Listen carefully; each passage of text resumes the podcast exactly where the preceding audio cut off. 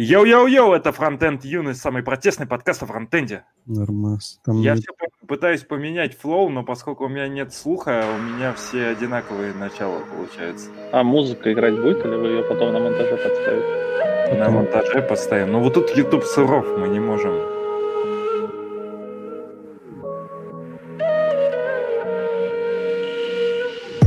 За мною горы, яке там горе, закриті штори, там не годять мотори, за мною гори, яке там горе, закриті штори, там не годять мотори. Так, что, у нас сегодня отсутствует Роман, но зато присутствуют два гостя. Это Ваня и Глеб. Они состоят в программном комитете Frontend Conf. Глеб является руководителем программного комитета. И вот Всем привет. И Ваня. И привет, Ваня. ребята. У нас был один донат от Антона Кулебякина. Спасибо ему. О, Антона я знаю. Он да? ко, мне, ко мне тоже часто заходит, да. С донатами? Нет, с критикой. Можешь у нас поучиться. Да, мотай на ус. Так, ну что, может, ребята, например, Глеб, ты расскажешь вообще, чем ты занимаешься помимо конференции в плане фронтенда, почему тебя позвали, или ты сам вызвался? Я вот когда ты подсоединился, я увидел, что у тебя такой модный микрофон, и я подумал, блядь, ты, наверное, крутой чувак, а я тебя не знаю, и мне стало интересно, чем ты занимаешься. Да, с, э, смотри, я больше 10 лет занимаюсь фронтендом, всю свою сознательную, наверное, вообще жизнь. Вот, последние 8 лет я лидер своей собственной компании с основателем. Компания называется Бета. Мы фигачим всякие сложные интерфейсы, анимашки, вот это вот все. В конференции я уже где-то три года участвую, почти два из которых я руковожу программным комитетом. Вот, и сейчас еще я тоже вписался в движуху, я евангелирую программу по фронтенду новую, которая пишется в скиллбоксе, что безумно круто и интересно. Вот такие вот дела в двух словах. А нормально в Skillbox е платят? Я не знаю, у нас другие немножко договоренности. А ты можешь их рас- рассказать о них? Скажем так, это совместный проект, вот, поэтому там нет того, что там нет понятия зарплаты, там все немножко по-другому. Я, ну, я имею в виду, ты получаешь что за это? Получается хайп или люди из Skillbox а идут к тебе в контору работать? Или что? Смотри, во-первых, а, мне супер интересно заниматься тем, чтобы кому-то что-то рассказывать и образовывать. Вообще так получилось, что, например, в компании у нас идет такой постоянный поток джунов, которые вырастают. И, например, сейчас там они уже... Есть несколько сеньоров, которые сидят в хороших компаниях, на хороших зарплатах. И это все постоянно происходило. Я потихонечку все лучше и лучше понимал, как это делать, как доносить. Сложные вещи просто, как давать эту практику, объяснять и проводить за ручку через этот весь фронтенд. Вот, и поэтому, когда мы с ребятами из Skillbox поговорили о том, что а давай что-нибудь придумаем, давай сделаем интересную, крутую программу и поставим перед собой цель вот сделать чувака, представь, что, вот, грубо говоря, вот есть middle, у него есть какой-то объем знания, да, вот который мы с, сами себе представляем, вот какого мы хотели бы видеть медла. Вот, и как бы цель программы сделать так, чтобы чувак на выходе, он имел эти знания, ему, может быть, недостаточно немножко опыта, да, но это такой, типа, джун, но который приходит... они же берут за это деньги, а ты не получаешь за это деньги. Я этого не сказал. Я сказал, Окей. что это совместный проект. ну ладно. Собственно, вот такая вот там идея. Пока получается супер круто, и вообще это очень интересный опыт, потому что, ну, учить лично, да, когда мы с тобой, там, не знаю, сели рядом, ну ладно, сейчас мы с тобой созвонились, да, и там какие-то смыслы друг другу донесли, ты мне рассказал о проблемах, я рассказал, как решать, тебя куда-то направил, то там немножко другой подход, то есть ты там должен выработать такую методологию, по которой все это пройдет, придумать метафоры, придумать, как ты будешь закреплять это ДЗшками, ну, короче, это очень крутая, интересная штука. Я не думал, что будет так круто и интересно. Ты, кстати, можешь там им передать, что мы ищем рекламодателя. Я, я думаю, что мы можем. Э, я могу вам с этим помочь, ребята. Было бы круто. Хорошо. Мне тоже помоги, Глеб. Уже занято. Слушай, да, тут как бы такая вот эта YouTube-ниша, сори, вот она занята была минут назад. Вот, их трое, ты один. Я думаю, они выиграли. А у нас не только YouTube-ниша. У нас, кстати, и Instagram, и SoundCloud, и YouTubeчик. Да и нас У нас, кстати, самый популярный видос популярнее, чем у Вани, я предполагаю. Да, да, да. Который с Дэном, да, ты да. Единственное, если его, знаешь, если брать э, как классическую эту тему, убрать самый популярный ролик и самый днищенский и сравнить, наверное, у тебя будет больше просмотров. Слушай, ну у меня есть претензии, конечно, к установке там кадра, к монтажу, вот этому всему, а в остальном видос огонь. Ну, понимаешь, мы делаем контент, а не форму. Я понял, хорошо. Вот я Глеба спросил, Ваня, а ты чем занимаешься помимо офиса в Тинькове? Я просто даже не знаю, каким направлением ты занимаешься? Я не буду хуесосить, не пугайся. Нет, я работаю в Тинькофф, да, я был тем лидом, сейчас уже руководителем. Тоже во фронтенде. Команда сначала фронтендеров была, сейчас теперь большой общий проект. Э, помимо этого, там, с Глебом тружусь в программном комитете Frontend Conf, на конференциях выступал, ну и выступаю периодически, просто очень редко. И, да, и на Ютубе веду свой канал. А вот в Тинькове у тебя какое направление-то? Изначально я туда приходил на сеньор фронтендера. Потом, я имею в виду не у тебя, а в смысле ты какой продукт делаешь? Э, это CRM-ка. Для... Вот ты звонишь Тинькофф и говоришь, здрасте, я хочу там, не знаю, у меня вот есть вопрос по куда у меня деньги улетели или там когда они придут, ну, в общем, что угодно. И вот операторы, которые тебя обслуживают, сидят в том продукте, который мы пилим. Нормально. А я могу так две что, бесполезных информации рассказать. Узнал, что, оказывается, у нашего подорожника нераспределенная система, то есть они так все закодили, что вся информация о твоих подорожниках хранятся на твоем подорожнике. То есть если ты его проебал, все, до свидули. Что Поэтому... такое подорожник? Это карта тройка, только в Питере. А. Вот. Были проблемы по пополнению из интернета и так далее. Подожди, она прям называется подорожник, так и так да. Называется. Ну это же а, типа игра слов. Ты типа по дороге ее используешь, она тебе нужна. Там ты ее можешь использовать и в метро, и в автобусе, поэтому это подорожник. Ну, так же, как и тройка. Это там наземный транспорт э, и подземный, и еще что-то третье, хер знает. А почему тройка называется? Там потому что, ну, наверное, метро, троллейбус, трамвай. Автобус не укладывается. Я... Не, ну, наверное, есть, типа, колесный транспорт, подземный транспорт и рельсовый. Типа такого. Да. И, кстати, ну, короче... забавная история про тройку, короче. Ребятам, кто учится в МГУ, должны были выдать тройки. Ну, потому что, блин, они как бы учатся в МГУ. Почему МГУшникам должны выдавать тройки, было не очень понятно. И ректор, короче, промутил следующую штуку. Он им выдал не тройки, а пятерки. Ну, потому что как бы, МГУшники не должны ходить с тройками. Вот такая вот прикольная история. У них золотые карточки пятерки. Да я не знаю, зачем вообще это у меня где-то лежит в голове, но вот я... Короче, я не понял, он забрендировал признание карточки, или он... Да, да он прям сделал спецвыпуск, вот, чисто для МГУшников. Вот такая вот история. Золотая карта пятерочки. Подумал, что золотая карта пятерочки. Мне кажется, кстати, для студентов это шикарная тема. Ну что, может, поговорим тогда про Frontend Conf? Давайте. Как бывали на нем, и нам что-то не очень зашло. Ну, в смысле, было прикольное, это припати, да, наверное, было прикольное припати, где мы познакомились с Лео Что, забыл? Да. Усатый. Да, забыл, не помню ничего. Вот, а сама конфа что-то была какая-то, на наш взгляд, немного скучноватая. Что а мне кажется, меня не было на припате. Я помню, только жрали что-то, и все. Больше ничего не помню. Лео Ну, это, наверное, на припате было. Получается так. Это, это когда вы были два года назад? Это был 18-й ну... год, я тогда про огурцы рассказывал. А.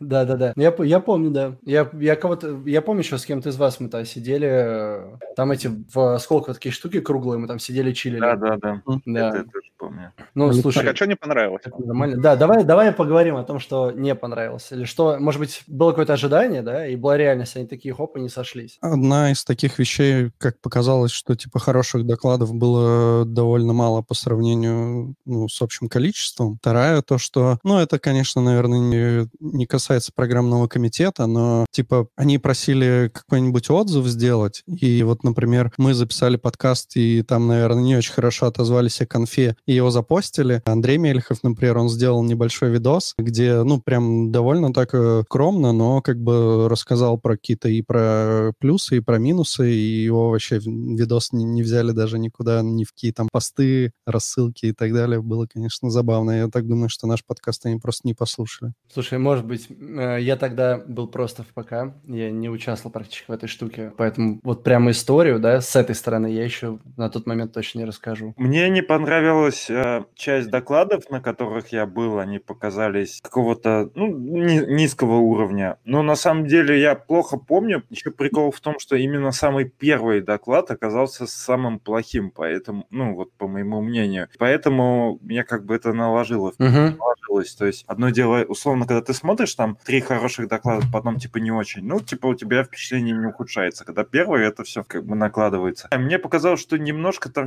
отдавало такой какой-то канцелярщиной и недушевностью. То есть это скорее больше такое эмоциональное у меня восприятие, но тот же, когда Holy.js, когда я с ними общаюсь, я вижу, ну, вот систему, которая отлаженная, довольно четко работает, и, в принципе, э, все довольно позитивно. А тут, типа, ну, чуваки работают, им сказали, что вот надо делать, они что-то делают. Ну, что-то получается как-то так. Ну, ну, то есть, а, смотри, а вот по докладам, ну, он же по-разному может не понравиться, да? То есть, э, что именно? Это больше о том, не знаю, насколько хорошо спикер банально подготовился и складно говорит. Или, например, это о том, что, нет, ну, ребят, ну, вот эту тему, ну, вот в этом году, это, как, ну, например, не стакается, да? Или там просто ты, может быть, э, одел монокль, взял там это бла-бла-бла, Вольтер, бла-бла-бла, мне вот эти вот ваши все темы, я вот такой высоты, да, мне вот это все, ну, типа, неинтересно. Знаешь, это классическое заблуждение, там, оверквалифицированного типа, он приходит, говорит, я все это знаю, остальные себя тут так смотрят, потому что они этого не знают. Первое название доклада обманывало ожидания. Оно mm-hmm. называлось про микросервисы. И чувак в докладе называл микросервисами то, что обычно в фронтенде не называют микросервисами. Mm-hmm. Насколько я помню, типа разные бандлы, разные фреймы называл микросервисы. Типа примерно такой у него заход был. Хотя обычно, когда мы ну, там же микросервисы, мы имеем в виду там нода плюс что-то, и они типа крутятся отдельно. Ваня говорит о том, что, может быть, парень имел в виду микрофронтенда, потому что, ну, как бы идея микрофронтендов это те же самые микросервисы, но на фронте, ну, грубо говоря, да. Там как раз ты делаешь там 20 бандлов, у тебя есть какой-то конфиг, ты говоришь, сегодня 15 bundle загружаем, там, я передумал 20 и у тебя просто все дело подменяется. То есть нет вот этого святого монолита, знаешь, который там билдишь такой, а, сразу от 20 команд собрал, все, месяц тестировал и выкинул. Но ну вот ты пересказал весь доклад примерно. Ну да. 40 минут. Это... Вот меня от этого тоже подбомбило немного. А там э, первый доклад, который в главном зале был. Да, да, да.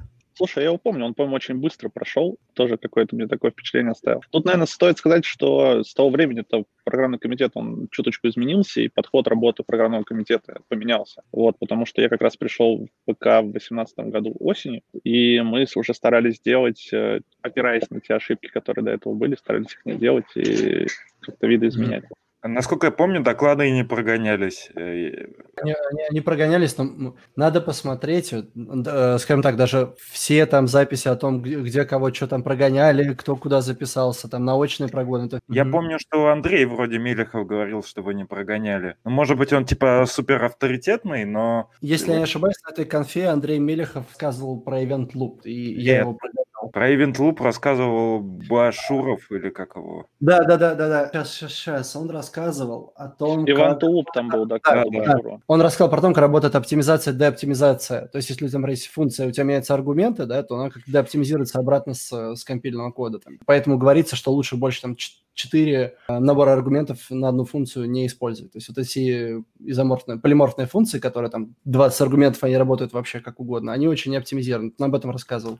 Давайте вот. немножко все-таки по-другому. Не будем былое ворошить, а вы все-таки да. скажете, зачем вы взялись за это дело и что вы ожидаете, и нахера вообще нам упал ваш конференций?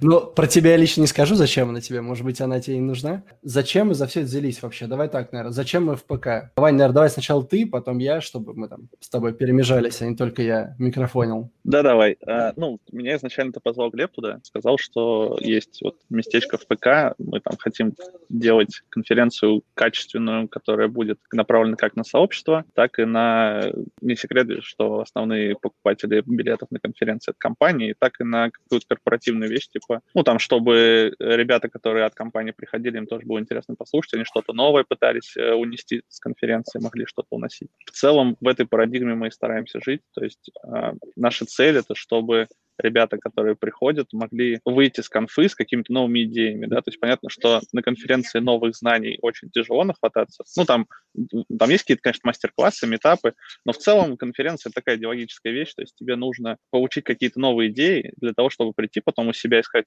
я видел, чуваки делают вот так, у нас тоже это получится, так и стараемся делать. Э, для меня на самом деле, вот вся эта движуха. Я не знаю, это, знаешь, такая тема, типа, тебе хочется что-то кому-то доносить, да, вот, ну, не всем, ну, вот, прям, мне хочется, да, и для меня это прекрасный шанс, как бы, для большего количества народа что-то донести, что-то помочь, что-то улучшить, да, вот, как сказал Ваня, там, например, что в целом концептуально можно что-то раскрыть, вот, там, представим ситуацию, сидит там парень, там, условно, там, пердит, там, свои какие-то проекты, там, год, два, три, четыре, он сидит на месте, да, и он, он не будет, ну, он не развивается. Для развития нужна э, хорошая, бодрая команда. Не всегда так получается, что ты сидишь в коллективе, вокруг вокруг тебя 100 человек, разделенные там на 20 команд, и у всех все цветет и пахнет, да, и ты растешь в этой среде. Вот, иногда нужен как бы удобрение, да, этому всему. И вот такие штуки, как там метапы, конференции, какие-то онлайн-движухи, они нацелены на что? Тебе говорят, привет, парень, вот мы там два года пилили, короче, штуку, мы очень круто прохавали в СССР, и сейчас мы тебе весь наш опыт вот так вот сгрузим, покажем, с чем мы столкнулись.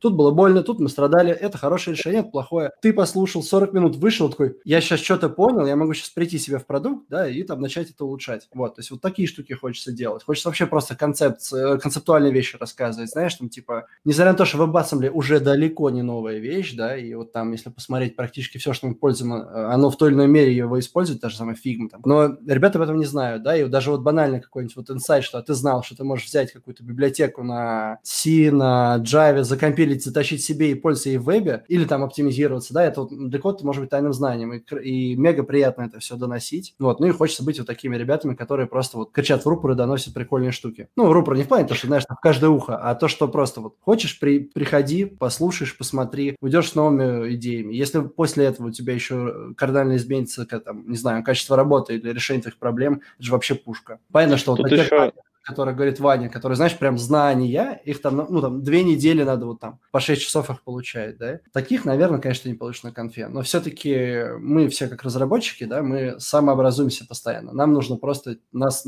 наталкивать на какие-то мысли, пом- помогать выбирать нужный вектор, а дальше мы сами с усами. И по моему, например, мнению, чувак, которого нужно учить и вот прям, э, прям за ручку вести и впихивать него знания, он, ну, он не ту выбрал, наверное, профессию. Потому что разработка – это равно постоянное обучение. Вот. На самом деле, ты сказал про WebAssembly, это прям очень хороший пример. Я сразу говорю, я не мечу в экспертность WebAssembly, но э, технология, как ты говоришь, правильно не нова, но я уверен, наверное, здесь присутствующих вряд ли кто-то использует ее на боевых проектах. Конференции как раз дают возможность вообще заглянуть в этот мир, да, в WebAssembly, понять, как, как и что там, и как с какими-то идеями, опять же, выйти. Ну да, ну не только WebAssembly, а просто вот подобного рода идеи там. А Знаешь, HTML в чистом виде никто не использует, например. поч- в смысле, что ты имеешь в виду? Все на JSX пишут. Ну, Э, не все, все? подожди. Нет.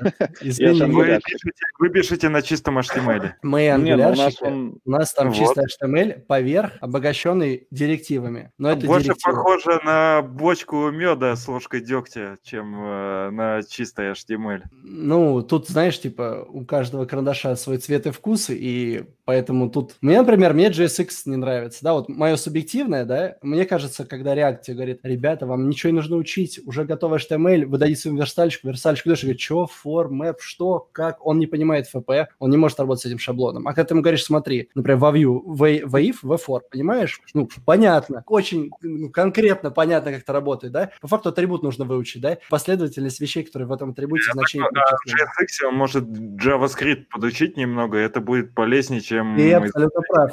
Но ключевая, ключевая фраза подучить JavaScript. И, ну, типа, ты же знаешь реальность, да? По крайней мере, Ну, реальность того фактически- времени. Он же фактически начинает учить Angular, конструкции Angular, а мог бы учить конструкции JavaScript и использовать. Ну да, но в смысле, что конструкции Angular потом ему нигде не помогут, кроме Angular. На А самом конструкции JavaScript ему помогут везде, он даже серверный код писать может. Да, да, я, самом я не деле, но я не с вами согласен. Нет, JSX говно. Он там пришел, Антон Кулебякин, говорит, Ваня, никакой критики, только канал офис. Да, я вклинюсь. Скоро новый видос выпустим в конце сентября, надеюсь, в начале октября. По Э, поводу JSX э, и ангуляровских конструкций хотел сказать, что когда ты только начинаешь изучать Angular, это действительно так кажется, но потом, чуточку в него погрузившись, ты понимаешь, что там все тот же JavaScript, просто обертанный, ну, просто Компили- лежит, короче, под слоем а- абстракции. Да, лежит под строем абстракции, вот и все. Ты точно Вот. так же можешь там писать свои какие-то абстракции, и это все пишется, ну, на TypeScript, но тем не менее, короче, тот же самый JavaScript. Я Ты сказал, хотел- тем не менее, как будто бы это что-то плохое. Ну, там могут сейчас начать придираться, что TypeScript это не совсем JavaScript и так далее. Ну, поэтому сказал, тем не Ну, менее. я, я думаю, знаешь, насчет TypeScript, давай просто пару лет засечем и посмотрим, как э, Это ребята, понятно. этот, этот TypeScript-диссиденты будут искать работу, потому что, ну, мое субъективное мнение, что без TypeScript ты сейчас эту работу не найдешь. Ну, просто если ты его не знаешь, потому что проще взять чувака, которого знает, и... А вопрос, от, ну, типа, выбора, Мне мне кажется, уже стоит. Фрей- Вот я фреймворк-диссидент, и вот так работу сложно искать. Я ни одного фреймворка нормально не знаю. Но зато я знаю TypeScript. Ну, не так, как Саня, Саня, но типа как Рома примерно. Ну вот, да, это вот реально сложность. Поэтому мне кажется, что вот такие вот тулзы там, да, те же фреймворки, ну, типа, надо хотя бы один, чтобы было комфортно. Но опять же вопрос в том, какие задачи ты решаешь. То есть тут все нужно смотреть от задачи. Можно, ну, как бы в вакууме, можно бесконечно спорить, что лучше, да, там, э, молоток или микроскоп, но ты же не знаешь, какую задачу ты будешь решать. Когда у вас конференция? Рубрика Блиц. Рубрика Блиц. У нас да там нет. конференция целую неделю длится, с 23 сентября по 2 октября. Окей, то есть у вас уже Слушай, лайнап готов? Я тебе не сказал бы, что лайнап прям полностью готов, да. У нас все уже сложилось концептуально, разложилось на треке, и мы сейчас в активной стадии подготовки. Вот мы до 25 числа еще принимаем докладчиков, после этого запираемся, через, через две, и через две недели у нас готовое расписание. Вот такой наш текущий план. Вот, Слушай, правда... мне кажется, стоит рассказать про треки, которые есть, про бесплатную платную часть, э, про студенал и так далее. Ввиду того, что вот сейчас вот происходит в мире, да, мы ушли в онлайн. А в онлайне есть такая вот ну, вещь, что типа та конфа, которая там, не знаю, знаешь, идет 8 часов, все активно активно слушают, смотрят, тусуются, да, она невозможна в онлайне, потому что вот ты сидишь, смотришь в онлайне что-то, да, и стоит тебе чуть-чуть отвлечь, у тебя сразу там э, твиттеры, телеграммы, ну, кто-то написал почту или по работе тебе позвонил, ну, ты, ты очень сильно отвлекаешься, вот. Поэтому мы решили сделать как? Мы решили сократить объем времени до там, 5, максимум 6 часов в день, и также еще, поскольку у нас нет ограничения, как площадка, ну, как обычно, площадка вот два дня, да, там, ну, максимум, например, три, да, если ты ограничен, тут мы не ограничены, поэтому мы решили увеличить объем дней, вот, что, что мы, в общем, сотворили? Мы э, увеличились до 6 дней, мы выделили классическую программу докладов в два дня, и остальные четыре мы с ним поступили следующим образом. Мы выбрали четыре темы, которые мы считаем важными, полезными для большинства ребят, да, и, и мы в них стремимся э, сделать, ну, мы их стремимся составить так, чтобы на них э, хотелось вот каждого своего чувака отправить, да. Вот, то есть тема четыре – это производительность, а, архитектура, тестирование и дизайн. Они будут идти попарно по два дня. Два сета по два дня. Первые два дня идут две темы параллельно, потом у нас программа докладов, перерыв там в три дня и еще сет из двух потоков. Это вот так вот вкратце. И что у вас там с платформой онлайн? Как, как вы все это будете делать? У вас что-то свое или... Да, там есть свой напил, он уже обкатался на предыдущих конференциях. Я сейчас не знаю еще, э, сколько изменений в этой платформе предстоит, поэтому я сейчас пока не скажу, что там будет прям вот э, до конца. Так, что там, та, также есть потоки, чаты, идет видос. Еще будет э, та, та, такую мы хотим сделать механику, что мы хотим собрать ребят-экспертов с рынка и сделать такие тет-а-теты с ними. То есть, например, есть парень, он говорит, я шарю в безопасности, да, я крутой, меня там типа знаю, там и так далее. И мы говорим, смотри, вот сколько сколько ты готов слотов взять? Говорит, я готов взять там, там 6 слотов по 15 минут. После этого он попадает в расписание, к нему можно записаться, прийти сказать, блин, слушай, такие, короче, дела. Как бы у меня долгие вопросы, его не задашь на сессии QA, ну и вообще некому пристать. Вот скажи, пожалуйста, в каком году Петр Первый основал Санкт-Петербург там, да, и он ему, собственно, отвечает. Вот такая вот история. Вот, это тоже будет на платформе. Вот, ну так про платформу я тебе особо сильно не расскажу, потому что этим занимается организационная команда, вот, и какие-то вот э, фишечки, которые которые прилипнут ближе к концу сентября, я пока еще не в курсе. Мы больше сфокусированы на самой программе. Вот и ввиду еще того, что типа получилось, что было предыдущая сетка, там 24-32 доклада, там под 60 слотов, э, мы, и мы все немножко с этого шкваримся, потому что ну, много работы. Принес нам это чудесный онлайн. Все, конечно, хотим онлайн, но нельзя. Кто будет топовый там у вас спикер? Кто, какие спикеры? Слушай, пока не скажу. Совсем топовых, наверное, да, полный список ты увидишь только вот через там 3-4 недели, когда мы все полностью сформи- сформируем и сформулируем. Что-то там еще какие-то слова говорил, что-то про анал там.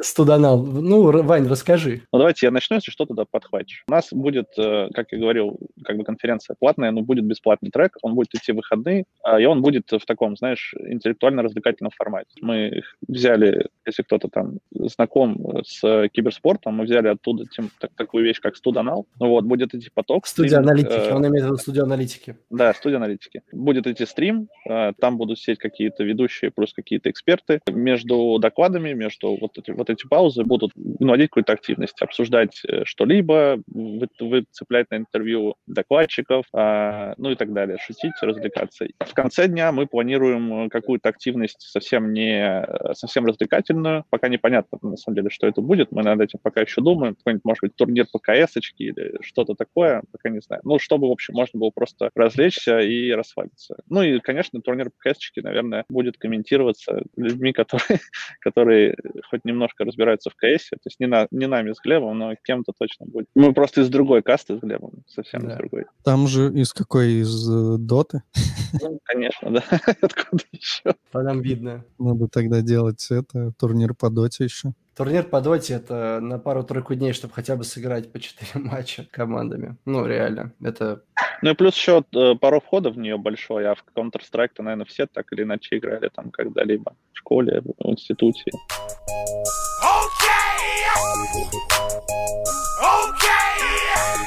Нас спрашивают ребята, как вам Angular? Говорят, топ-фреймворк. Мне очень хорошо. Я пишу всю жизнь на ангуляре, и я очень рад, что я выбрал его. Ну, мне нравится все, что там сделано. Плюс мне, нрав... мне там радует, когда какие-то соседние фреймворки заимствуют оттуда какие-то практики и паттерны. Это прям говорит о том, что это точно, в общем, стоит того, чтобы его изучать. Я супер тащусь. Один, одним из самых правильных решений команды Angular это то, что, ну, два, три решения, да, это TypeScript, Dependency Injection и RX. Вот реактивное программирование. О, боже, у меня есть на это много что сказать. Я был фреймворк агностик 4-5 лет назад, да, все писал сам, какие-то сторонние либо это смотришь на код, тебе не нравится, пишешь сам и так далее. И в моей жизни было очень много всяких хитрых штук, анимаций, каких-то вот меха- э, механик стрёмных. Потом пришел Angular, потом пришел второй Angular, а там появился RX. И я сначала, сначала мной жонглировал как хотел, я не мог понять, как им правильно пользоваться. Вот. И только спустя вот там полгода-год, когда я реально освоил, начал им жонглировать, я понял какой-то ультрасильный инструмент. То есть вот штуки, которые сейчас я могу написать э, без особого, без особого напряга. Раньше у меня... Я просто сказал, блин, ребят, это что-то... Не, я это писать не буду. Как, какая-то оркестрация ивентов, какие-то там что-то штуки, какая-то буферизировать, группировать, как-то фильтровать. Сами вот это вот пишите. Вот вы себе придумали, вот вы и развлекаетесь, да, потому что я, я просто за него взялся бы. А с RX это вот так. Ну и причем он доступен отдельно, это не фича родная Angular. Ну, для тех, кто не знать, что это. В общем, очень-очень-очень советую. Вот. Потому что сейчас там у нас есть какие-то проекты в компании на Vue, я тоже что затягиваю, потому что надо... Ну, это самый лаконичный инструмент для выражения асинхронных э, задач. Ну, типа, вот прям он... Это вот, вот как промисы, вот помните вот свое ощущение от промис, типа, что? Можно без колбеков, можно что-то в них ну, запоминать, блин, как круто, ай-яй-яй. Вот, и, а тут то же самое, только с Rx мы в 10 раз сильнее, потому что это повторяемые события, ты можешь их фильтровать, ты можешь их объединять, вообще пушка-бомба я доволен. Ну и DI, конечно, вот с, с архитектурной точки зрения Dependency Injection э, это очень-очень и очень круто. Вот. Я рад, что он появился во фронтенде, они, потому что в бэкенде он есть, и там приятно, а во фронтенде было плохо. Сейчас стало хорошо. Вот. Я, на самом деле, могу очень много об этом говорить. Мы просто на ангуляре как бы особо не пишем, и про него поэтому особо ничего и не рассказываем. Вот, Можете поэтому... что-то плохое сказать? Да, что плохое? Про него плохое можно сказать только про какую-нибудь там суперстарую версию, когда вот все от него плевались, а сейчас-то вроде норм. Ну, вроде все равно высокий порог входа, э, сильное отличие от других фреймворков. Тебе сложнее переходить с него, чем с других фреймворков на что-то другое. То есть, мне кажется, с... а и тем более на него наоборот. Ну, а... с него просто перескочить. С него тебе уже плевать. Вот знаешь, типа, я никогда в жизни не трогал Java. У меня была небольшая задачка. Мне нужно было накидать микросервис, который врапнет в липку, который разбирает MS Project файлы. Э, ну и типа, я за два часа накидал микросервис на Java. Я Java в глаза раньше не видел. Ну или тоже у меня была какая-то ситуация, мы сели с парентом, обсуждали математику, как он там считает э, дистанции между отснятыми панорамами, как он выбирает на сфере точку, где панорама находится. Ну, такой при, прикольная, в общем, математическая задачка. Мы что-то с ним сидим, смотрим в код, обсуждаем, потом такой, подожди, а что это за код? А это C-Sharp.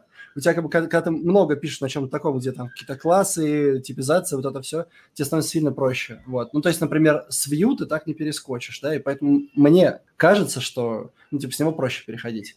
Потому что когда ты там разобрался реально в TypeScript, научился там тайпгарда, алгебраические типы данных, вот это вот все, у тебя все завелось прекрасно, все ты пахнет. После этого ты, ну, перейти на React, ну, типа, э, у React же API достаточно простой, ну, как я его понимаю, да, то есть это большая библиотека и несколько библиотек вокруг, да, ну, Vue условно примерно то же самое, те же яйца только в профиль, но немножко более казуально, потому что React говорит, у меня FP, а Vue говорит, вот так пиши, все будет. Ну, типа, он, он тебе вообще ничего не обязывает, да? Ну, он говорит только, вот запомни, что вот это вот, это calculated properties, короче. Вот так ты бидишь store, остальное, типа, все вот, ну, как бы казуальненько, вот мануальчик и, и пользуйся. Поэтому, мне кажется, легко. Единственное, что вот, наверное, если переходить куда-то будет сложно, ну, типа, тоже сложно, как у Angular, это Ember, наверное. Ну, и старых XJS просто то, что он огромный. Писали когда-нибудь на XJS?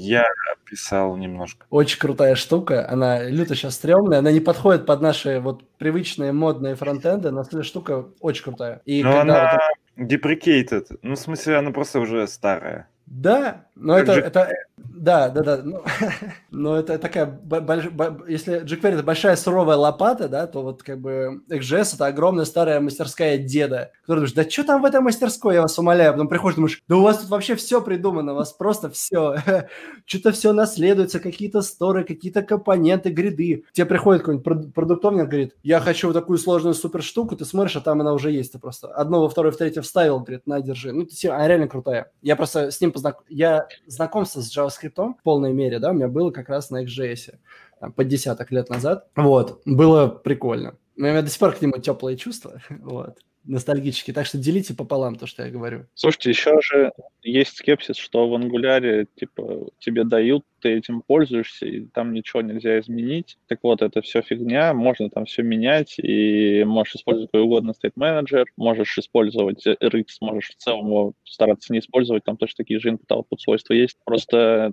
там больше вариативности выбора, наверное, не знаю. Глеб сейчас сказал про Java, и это же никому, ни для кого не секрет, что бэкэндеры любят Angular именно за то, что они там приходят из своей Java в наш мир фронтенда, а там все привычно и понятно. Да. Они приходят к себе домой, короче, такие, о, прикольно, наконец-то все эти ваши jQuery.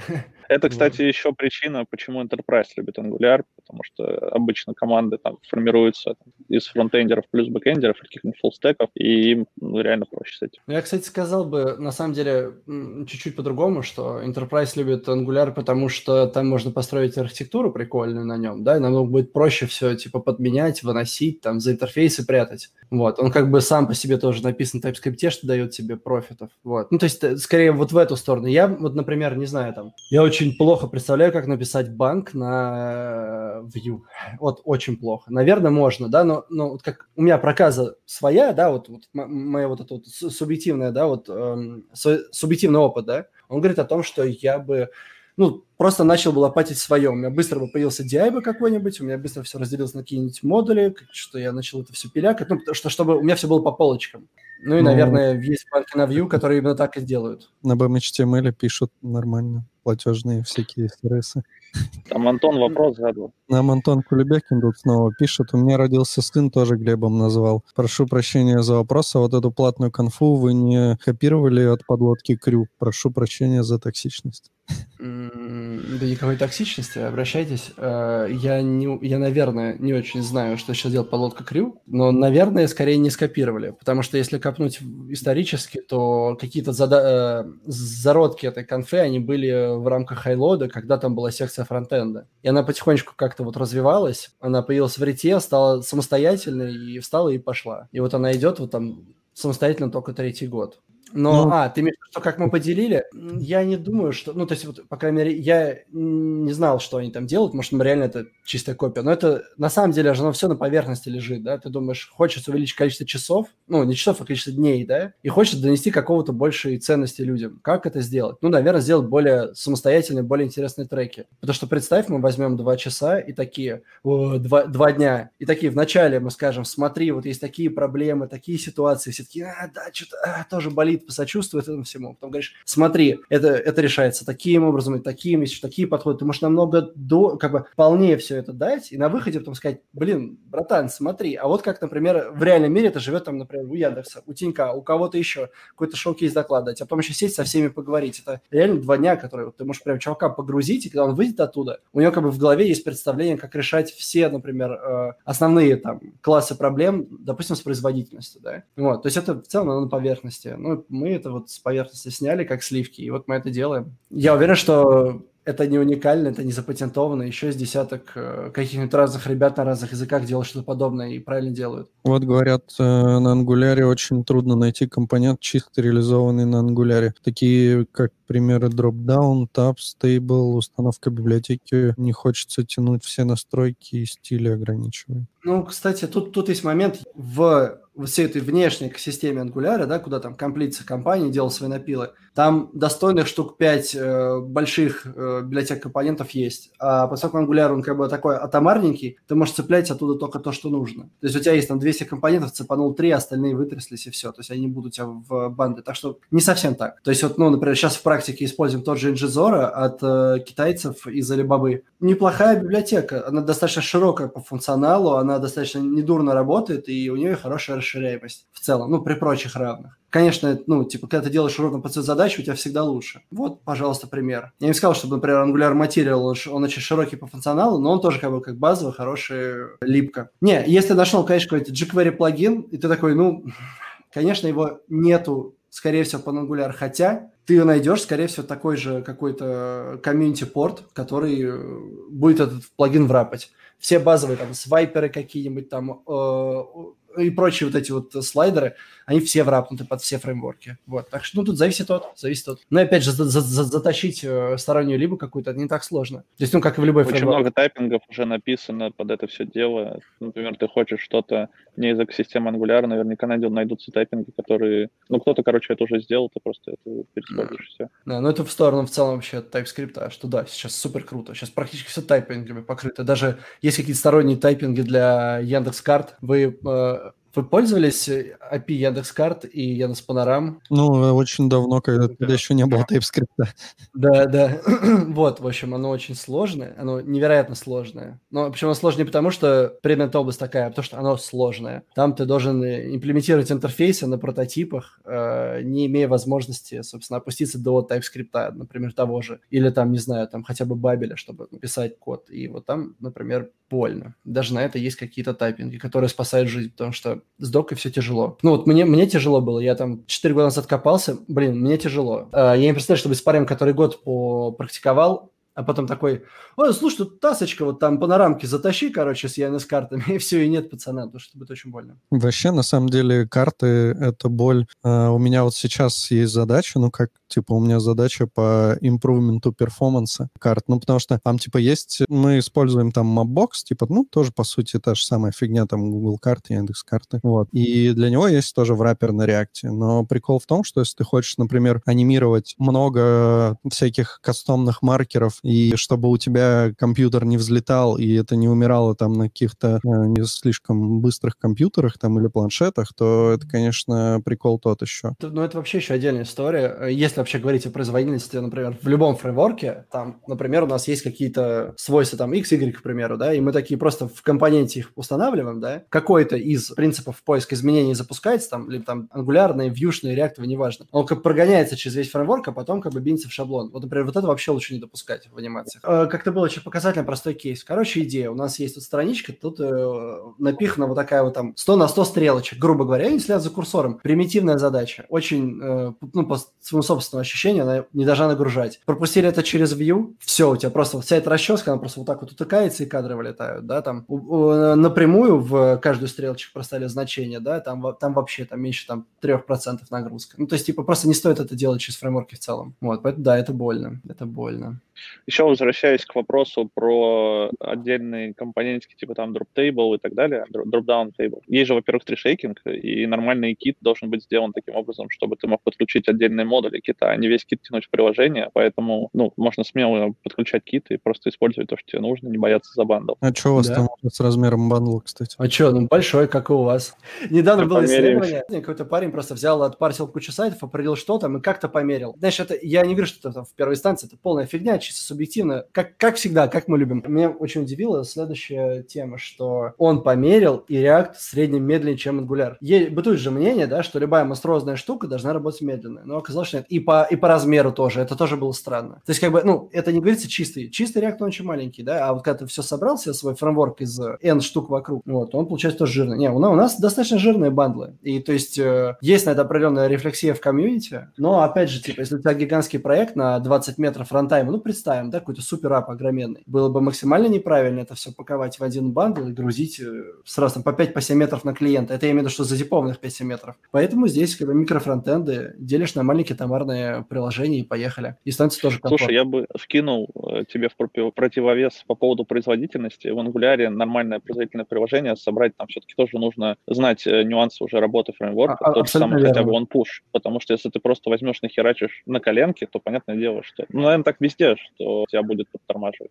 Я, я даже скажу э, против Angular следующую штуку. Вот там проект он только вышел, сейчас вот ты говоришь, он пуш, его по дефолту все рекомендуют. Если он пуш отключить и сделать какой-нибудь там слайдер, который пальцами таскаешь, и какой-нибудь параллакс рядышком, и у тебя приложение, которое содержит какие-то данные, и оно более-менее сложное, все, у тебя там 3 FPS. Потому что там используется Zone.js, который пачет все асинхронные опишки браузерные, и оно будет на каждый чих такая, что-то произошло, пойду проверю. Он обработал ивент, надо проверить. И вот он будет постоянно искать изменения. Ну, чтобы вот... Помните, как в первом ангуляре было? Ты в компонент установил новое значение, после того, как, например, на... сам повесил какой-нибудь event на скролл, и ангуляр без понятия, что что-то случилось. И пока ты его не ткнешь носом, он не будет искать изменений. Вот так они, короче, проблему решили. И в итоге, да, вот я еще с самого раннего начал, я начал с Reads кандидата какого-то шестого его ковырять. Мне было сложно, я не понял, как это работает. Сейчас как бы уже полно материалов, и все рекомендуют хорошие практики, а мне было вообще, я не понимал поначалу. И думаю, как так, ты такой клевый, почему ты у меня со слайдерами и всеми штуками лагаешь, что происходит? Кстати, тоже на ангуляре с релиз кандидата пишу. Тоже собаку на этом съел. Хорош. Я про статистику хотел набросить, что так-то можно, конечно, запарсить все сайты и начать сравнивать производительность VS, э, какой фреймворк используется, но тут нужно иметь несколько важных моментов, что React, очевидно, популярнее, чем Angular, ну, очевидно. ну, как бы просто по статистике. И, и второе, это то, что чаще всего, как ты говорил про то, что, или кто-то из нас, я не помню уже точно, микроскоп и молоток часто пытаются все-таки подумать, что использовать, и поэтому, мне кажется, чаще всего какие-то внутренние инструменты чаще всего пишутся в Angular. Ну, как бы всякие лендосы, которых там миллион, их явно не будут на Angular да. клепать. Ну, может, кто и будет, конечно. Поэтому, мне кажется, эта статистика, она немножко так это... Абсолютно верно. Э, э, нечестная, по-моему. Статистика просто вот, ну, кто-то что-то померили. Ты можешь взять там голый Vue или голый React, туда что-нибудь напихать, там, что тебе нужно по чуть-чуть, да, и все, вот тебе Windows готов. В Angular чуть по-другому. Ты берешь Angular и просто убираешь из него все, что тебе не нужно,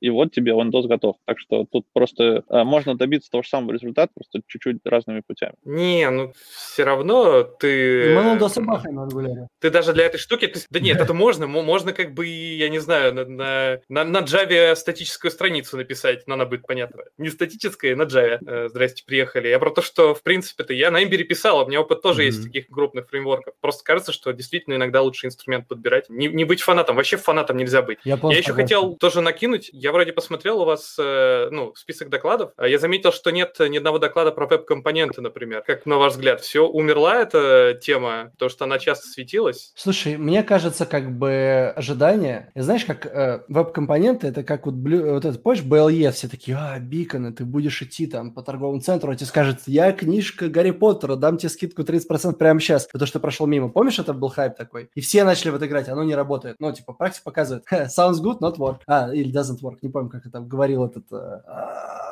как же его зовут-то, боже мой, Билл Гейтс, Обама, как он, текущий президент Америки. Ну, во всех... Джобс. Да, да Джо, Джобс, да.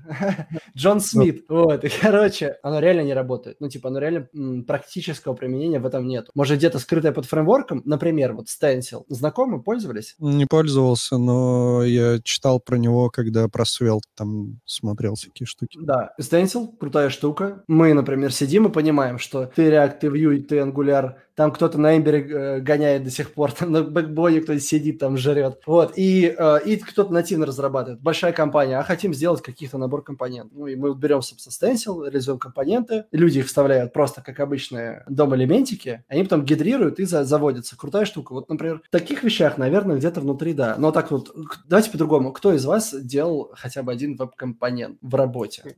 Вот я тоже. У меня интернет дропнул, но, по-моему, ты спросил, у кого есть веб-компоненты на работе работе, да? Да. Ну вот, у нас есть, я хотел в этом сказать, что у нас есть э, потребность, короче, у нас монорепа, мы там пилим либо, э, ну, там, если знакомы с концепцией монорепа, там есть, живут рядом приложения, библиотечки. Вот, у нас есть там библиотечки, и есть э, от бизнеса запрос библиотечки вне монорепа выносить. Мы это оборачиваем в оберточный компонент, бахаем как, ну, Angular Elements как веб-компонент, и раздаем это в соседние приложения, которые работают не на Angular. Уже у нас один, работ, один ну, одна библиотечка работает так, и еще одна на подходе, поэтому это тоже, ну, в общем, есть для этого почва для жизни. Ну вот да, но видишь, э, почва, как бы она такая достаточно узкая тропинка из всей широкой объема троп, которые есть во фронтенде. Ну и, блин, давайте даже по-другому. А что о них сейчас можно нового рассказать? Если кто-то придет скажет, ребята, я сейчас не поверите, мы скажем, давай, давай, поверим, с удовольствием выслушаем, поможем подготовиться, и все у тебя будет хорошо, ты выступишь. Мне вот, кажется, так... то же самое, что и про любой стандарт, который существует уже, ты мало чего можешь сказать, но то, что это есть, это как бы какая-то стандартная возможность делать какие-то вещи, ну, которые сейчас делаются на фреймворках. Это не обязательно должно быть круто, это не должен быть маркетинг булшит, это просто должен быть инструмент, который просто берешь, вот у тебя есть браузер, ты пользуешь его API, стандартный компонент, не ставишь никакой фреймворк, просто пишешь компонент. Но эта идея, она была крутая, просто она да. в какой-то момент реально супер заглохла. Ну, потому что на ней никто не говорит, кто-то ее использует. Там был полимер, который, по-моему, ныне полимер. Да, или, или HTML, был, который. Да, на, на полимере, кстати, был написан, ну, написан, точнее, YouTube, если я ничего не путаю, боже, пристрелите меня. Там, да, да, был. был. И, и он, он сначала запускался как веб-компонент, а сейчас они просто рендерят HTML. Они тоже от этого отказались, потому что, ну, как-то вот редок тот случай, где ты получаешь с него профит. Но это нужно, это круто. Ну, это как помнишь тоже хайпели Гудини, да? Крутая штука, но она для кого? Для узкого круга экспертов, которые, говорю, и так-то знают. И поэтому, когда это был хайп, нужно было всем донести информацию, это было из каждого тюга, потом оно пропало. А есть темы как бы бесконечные, да, которые можно трендить реально бесконечно по 5-10 по 10 лет. Можно рассказывать про React, React VS Angular, да, вот про это можно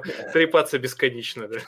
Вот, и типа вот тема какая-нибудь там, вот то же самое тестирование, да, вот каждый новый выпуск, скажем так, фронтендеров, каждая новая волна, да, им нужно эту тему всю причесать, расчесать, рассказать, дать возможность услышать там какие-то новые чуть-чуть веяния, спросить чего-то, друг с другом поговорить там, да, ну как-то вот, знаешь, облагородиться. Типа они нужны, потому что в работе их, ну, условно говоря, больше народу использует. Поэтому ну, тут такой, вот вопрос выбора, о чем говорить, он тоже не очень простой. Иногда, знаешь, ты смотришь, и ты не понимаешь, что тебе делать. То, что у тебя же есть еще но... какое-то знание, ты такой, типа, да вроде это просто, потом такой оглядываешься и понимаешь, что... А еще, да, тоже важно, придет какой-нибудь тоже топовый чувак и скажет, ну что, вот, вот что, ну почему вы о такой простой базовой вещи разговариваете, да, и он тебе еще, э, еще подкрепит твое ощущение, что это глупая тема, которой нужно говорить. А потом практика показывает, ты ее берешь, такой думаешь, по-моему, надо. Потом бах, и она собирает огромный зал, потому что, блин, всем, оказывается, это нужно. Хотя это очень просто. Вот, поэтому есть такие вот тоже. Ну, тут я бы еще добавил, что у нас на предыдущих конференциях точно были доклады про веб-компоненты, мы брали, так что просто... Два раза подряд. Ну, видимо, да, в этой, в этой конфе нас э, не нашлось. Ну, то есть место под них не нашлось, так как по трекам. Хотя, может быть, бесплатный может, трек еще, еще залетит какой-нибудь доклад. Может, еще найдется. Тут главное, чтобы, ну, типа, хороший докладчик, хорошая тема, да, но чтобы это реально имело смысл, чтобы не было такого ощущения, что, блин, я думал, мне что-то расскажут, а мне ничего не рассказали. И не потому, что я там зажался, у меня вот тонкая, а потому что, ну, как-то вот тема не сложилась, да. Это же самое плохое, что может случиться с докладом. Вот такие вот делища.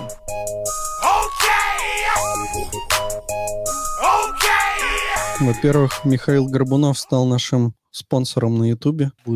Красавчик, красавчик. Спасибо. И он спрашивает, а, говорят, сейчас популярно фронтендеров делить на тех, кто верстает, на тех, кто логику пишет. Как думаете, что дальше будет? Не появятся ли какие-нибудь мидлендеры?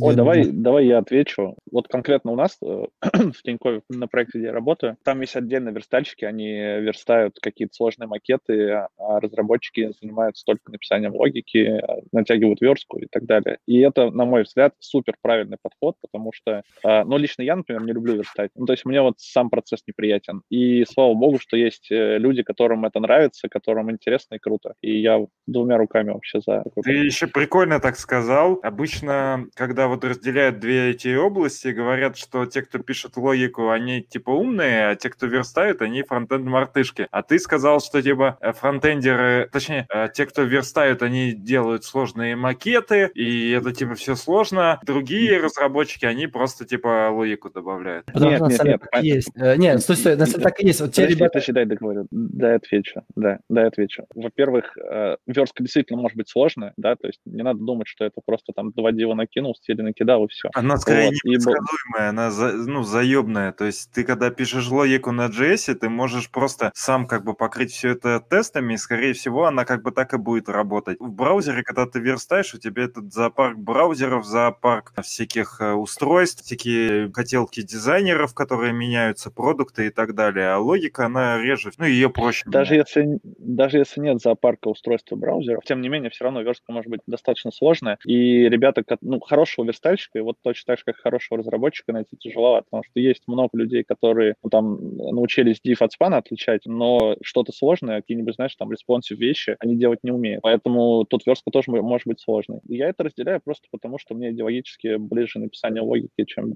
верстание. Вот.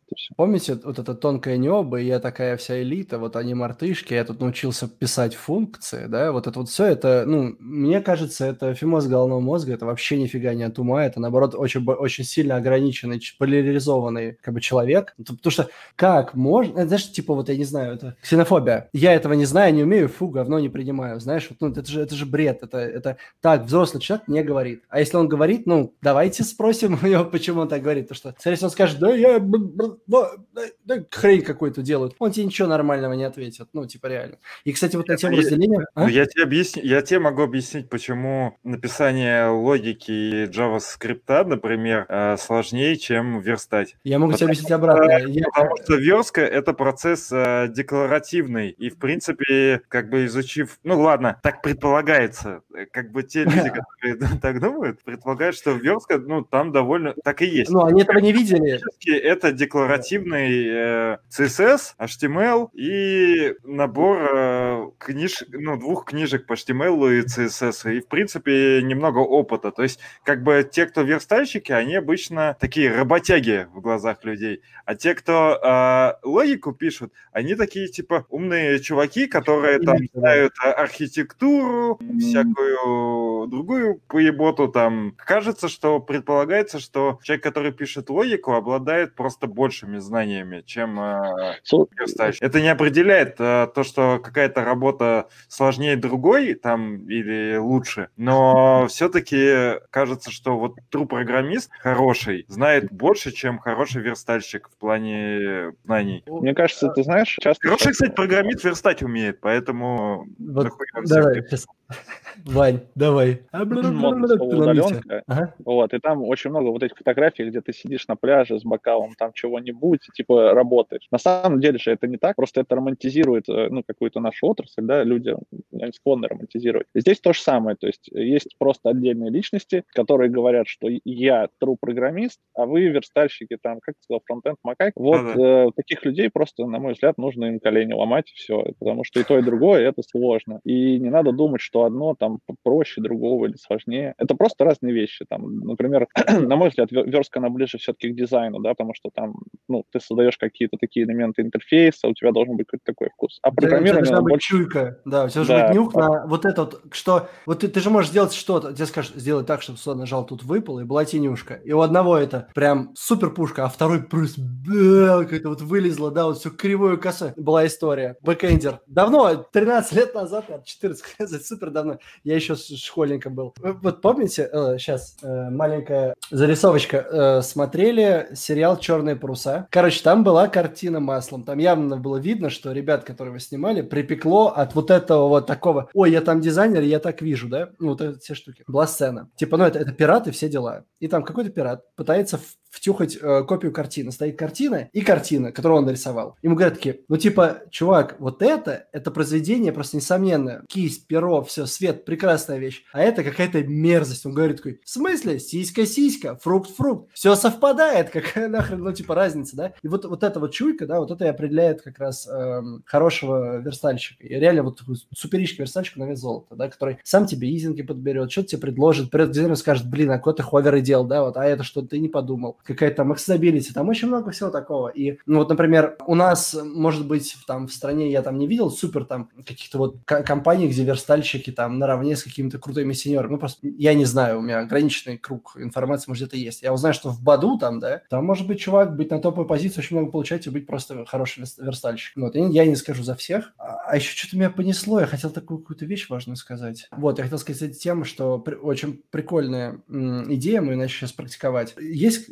middle или чувак, который приближается к мидлу. Он, например, и верстает сам, и пишет логику. Ему нужно, как бы, по идее, чтобы расти, больше начать писать логику, потому что он будет, как бы, ну, все шире-шире отходить от непосредственно кода, будет смотреть на задачи, декомпозиция, вот эти все прекрасные вещи. Вот, но ты не можешь, ну, типа, ему это дать, если на проекте нет отдельного верстальщика. Есть такой вообще хороший ход, который мне очень понравился, как он у нас сейчас заработал. А, ты ищешь ему топового джуна, то есть джунов сейчас выбор просто огромный, да, выбираешь там сам лучший джуна и говоришь, работайте в паре. И потихонечку он перекладывает перекладываем сначала верстку, он может больше заниматься более сложными вещами и учиться как бы взаимодействовать, там, менторить. Вот, потом Джун потихонечку растет, он ему говорит, а вот теперь сам там зашаблонизируй. А потом говоришь, ой, а теперь напиши какие-то там э, ивенты. И получается, что потихонечку как будто они вот так все растут. Просто хотел рассказать, э, мне очень понравилась эта идея. Я сказал, что можно быть крутым верстальщиком, и можно там быть программистом на уровне, пошел погуглил, забрал функцию, аргументы подставил, вот все, что ты сделал, да, то есть, э, ну, и то, и другое, есть поле для творчества, и есть сложные какие-то вещи.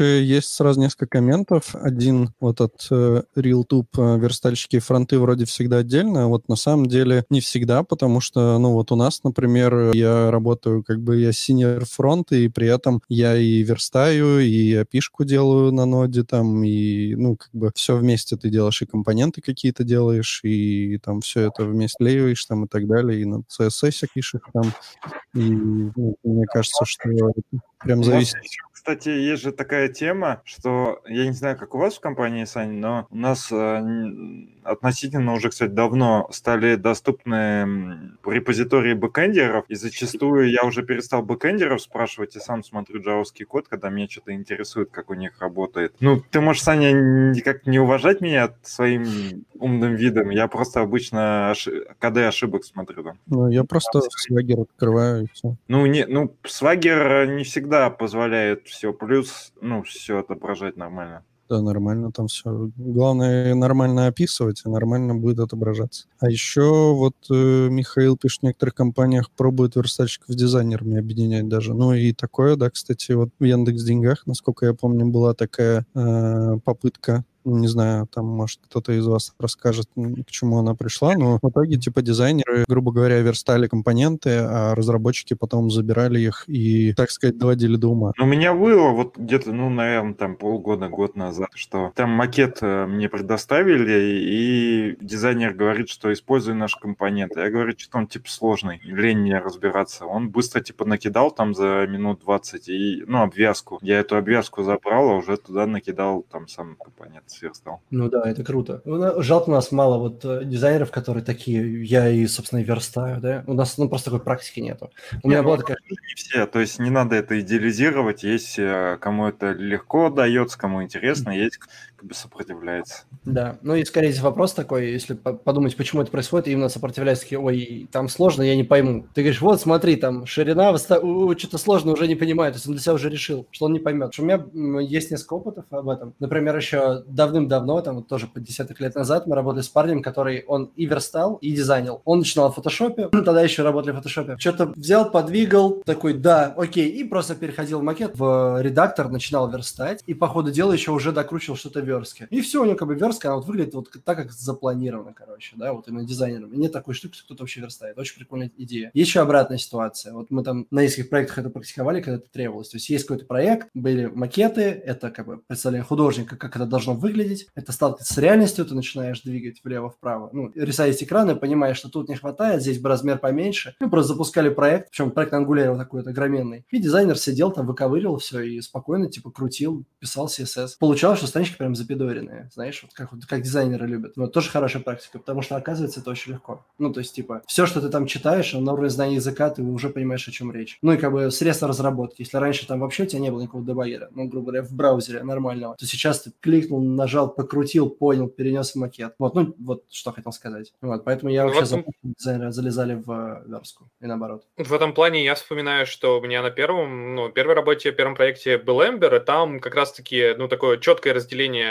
логики представления как шаблонов всей логики остального приложения, и поэтому дизайнеры просто фигачили эти handlebar шаблоны и отдавали и их использовали. То есть тоже такое прям супер преимущество вот такого раздельного подхода. Еще спрашивают, почему все фреймворки переходят на TypeScript. Кажется, что тут вопрос, ответ очевиден, потому что так намного удобнее ими пользоваться. Давайте кто-нибудь, я потом подхвачу, я об этом могу очень долго разговаривать. Ну да, ну то есть и разрабатывать на TypeScript намного удобнее, как бы и пользоваться этим потом намного удобнее, и ну вообще, не знаю, почему нет. Э, это в любом случае TypeScript лучше, чем JavaScript.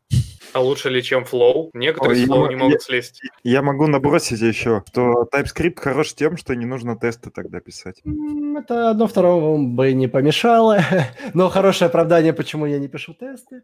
Вот самый кайф э, TypeScript в том, что это... Вот давай от обратного. Э, Жил-был вот Глеб, собственно, ваш покорный слуга, писал, писал код на TypeScript, а потом сел писать JavaScript и просто сгорел к хренам, потому что, оказывается, я пишу код Шрёдингера, я не понимаю, что это за код, что сюда передается. Мне прям... Вот я сделал query селектор, да, например, получил какой-то элемент, я хочу написать из HTML, там, не знаю, div элемент или HTML видео элемент, потому что это нажму точку, и там будет play метод, да, и я буду знать, что он мне вернет, и вообще, ну, то есть в TypeScript ты знаешь, что это за код, что он исполнит, что ты туда передал, что ты туда задумал. Если ты что-то писал давно, ты просто заходишь, наводишься, а, это вот это, понятно, нажал кнопку, провалился. Поправил там строку на число, поменял, у тебя код в трех местах красный стал, ты просто поменял там тоже, тебе все подсказал, говоришь, окей, готово, этот код, скорее всего, запустится. Через 3-4 F5 он у тебя будет работать. С JavaScript ты все должен держать в башке, вот, и как бы он, э, вот у меня безумные дебаты идут, э, короче, э, мой коллега из NVIDIA, который сейчас работает в Тесле, мы с ним люто рубимся постоянно. Я говорю, что TypeScript крутой, и даже небольшие как наброски стоит писать на TypeScript. Он говорит, это полная фигня, это стоит делать только после того, как ты зафиксировал проект, ты можешь поверх покрыть типизацией. Типа, как, знаешь, тесты после того, как написал проект. И вот это, да, мы боремся. И, и, вот э, мне не удается донести месседж, то, что когда ты делаешь что-то, не знаешь, что это будет, TypeScript тебе тоже помогает, потому что ты быстро что-то задекларировал, посмотрел какую-то внешнюю опишку, туда быстро накинул модельку, ты теперь знаешь, что там есть. Не знаю, моделька огромная, тебе нужно три, например, свойства, только три их описал себя в интерфейсе, все связано, все конкретно,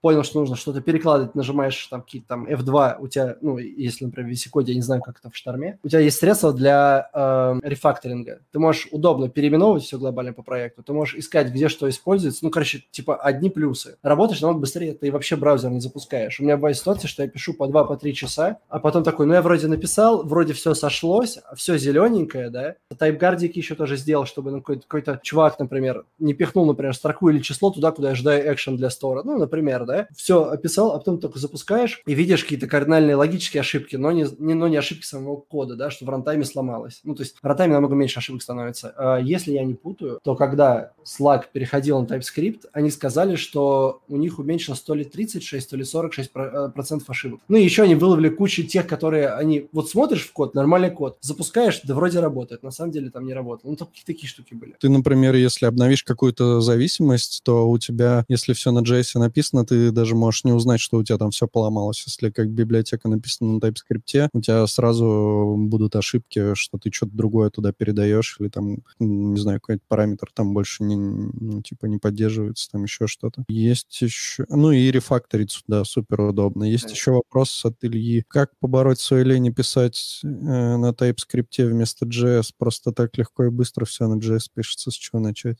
Ну, на самом деле, просто... Начни изучать Angular.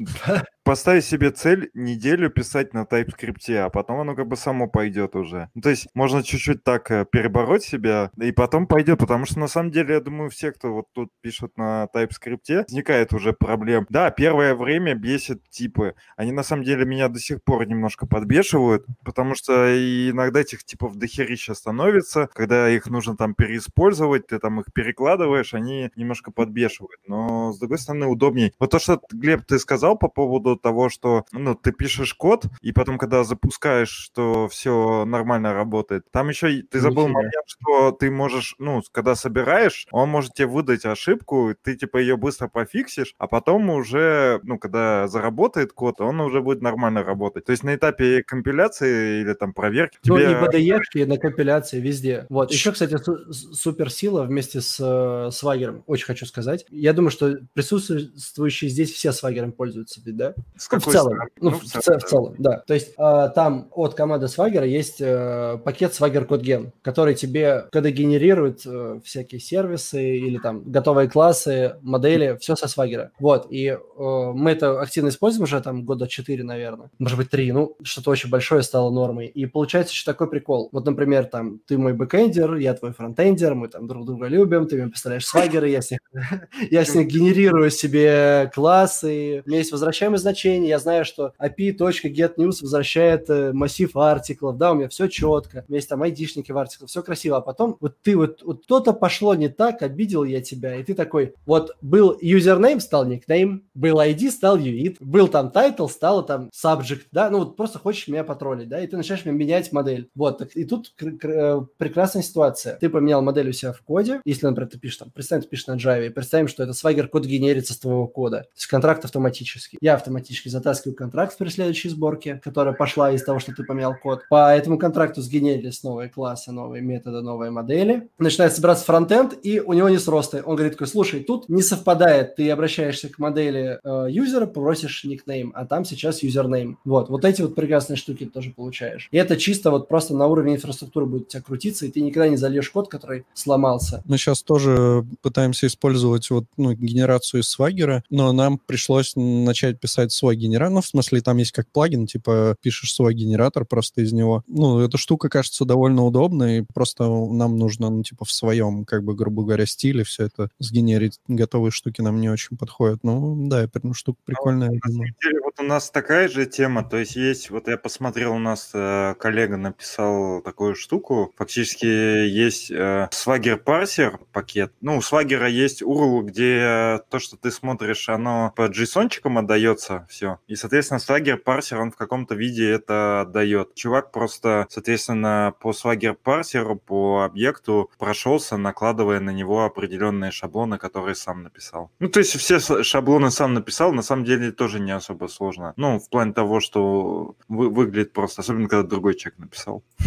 Да. Ну и вообще в целом там еще что получается? Э, Какая там еще суперсила в, в- в этой теме скрыта? То, что ты же владеешь информацией а не только о модели, но о всех э, параметрах метода, обязательности, необязательности, вот этом всем. То есть и ты на уровне шаблона можешь определить сразу, что если, например, это опциональный параметр, то только если он есть, то добавлять. Если нет, то привести какому-то типу там уже, ну, типа в рантайме. Вот, и ты можешь вообще, э, короче, у тебя API становится настолько простой, что если раньше ты делал какой-то запрос, что-то все там проверял, там ковырялся, сейчас ты просто делаешь там property object или у тебя аргументы по, по очереди, ты их быстро туда накидал, и она сама к тебе прилетела. Супер удобно. И это мощно выглядит. Вот у нас, например, там в Swagger, не знаю, методов 100, и так и называешь генерацию, и он просто оп, и все. И у тебя куча кода, и ты просто пишешь API, точка, и он говорит, что? Там, точка products, точка что, точка get что-то. Ну, то есть Типа тоже генерит? Да, конечно, конечно. Там вот такая огромная папища со всеми моделями. И вообще получается, что ты типа можешь... Я в итоге, например, при работе с какой-то логикой, я могу вообще ни одной модели не написать. Мне это не нужно. У меня есть интерфейсы все сгенерированные по свагеру, да. Если есть какой-нибудь там, какая-нибудь сложная штука, да, ну, допустим, я не знаю, где- где-то там какая-нибудь, например, API-шка, да, вот API, например, которая тебе дает количество медиа-стримов, ну, которая сейчас, например, используется вот этой штукой, которую мы стримим. Что-то там медиа, get, me- get media streams, по-моему, называется. Она что-то возвращает. Ты можешь сказать через TypeScript, у этого метода возвращаемое значение, дай мне его тип. Ты его просто высчитываешь, тебе не нужно его отдельно объявлять, тебе нужно откуда-то экспортировать. Ты можешь просто высчитывать типы, комбинировать их. Так много соломы можешь себе подложить, что там вообще даже э,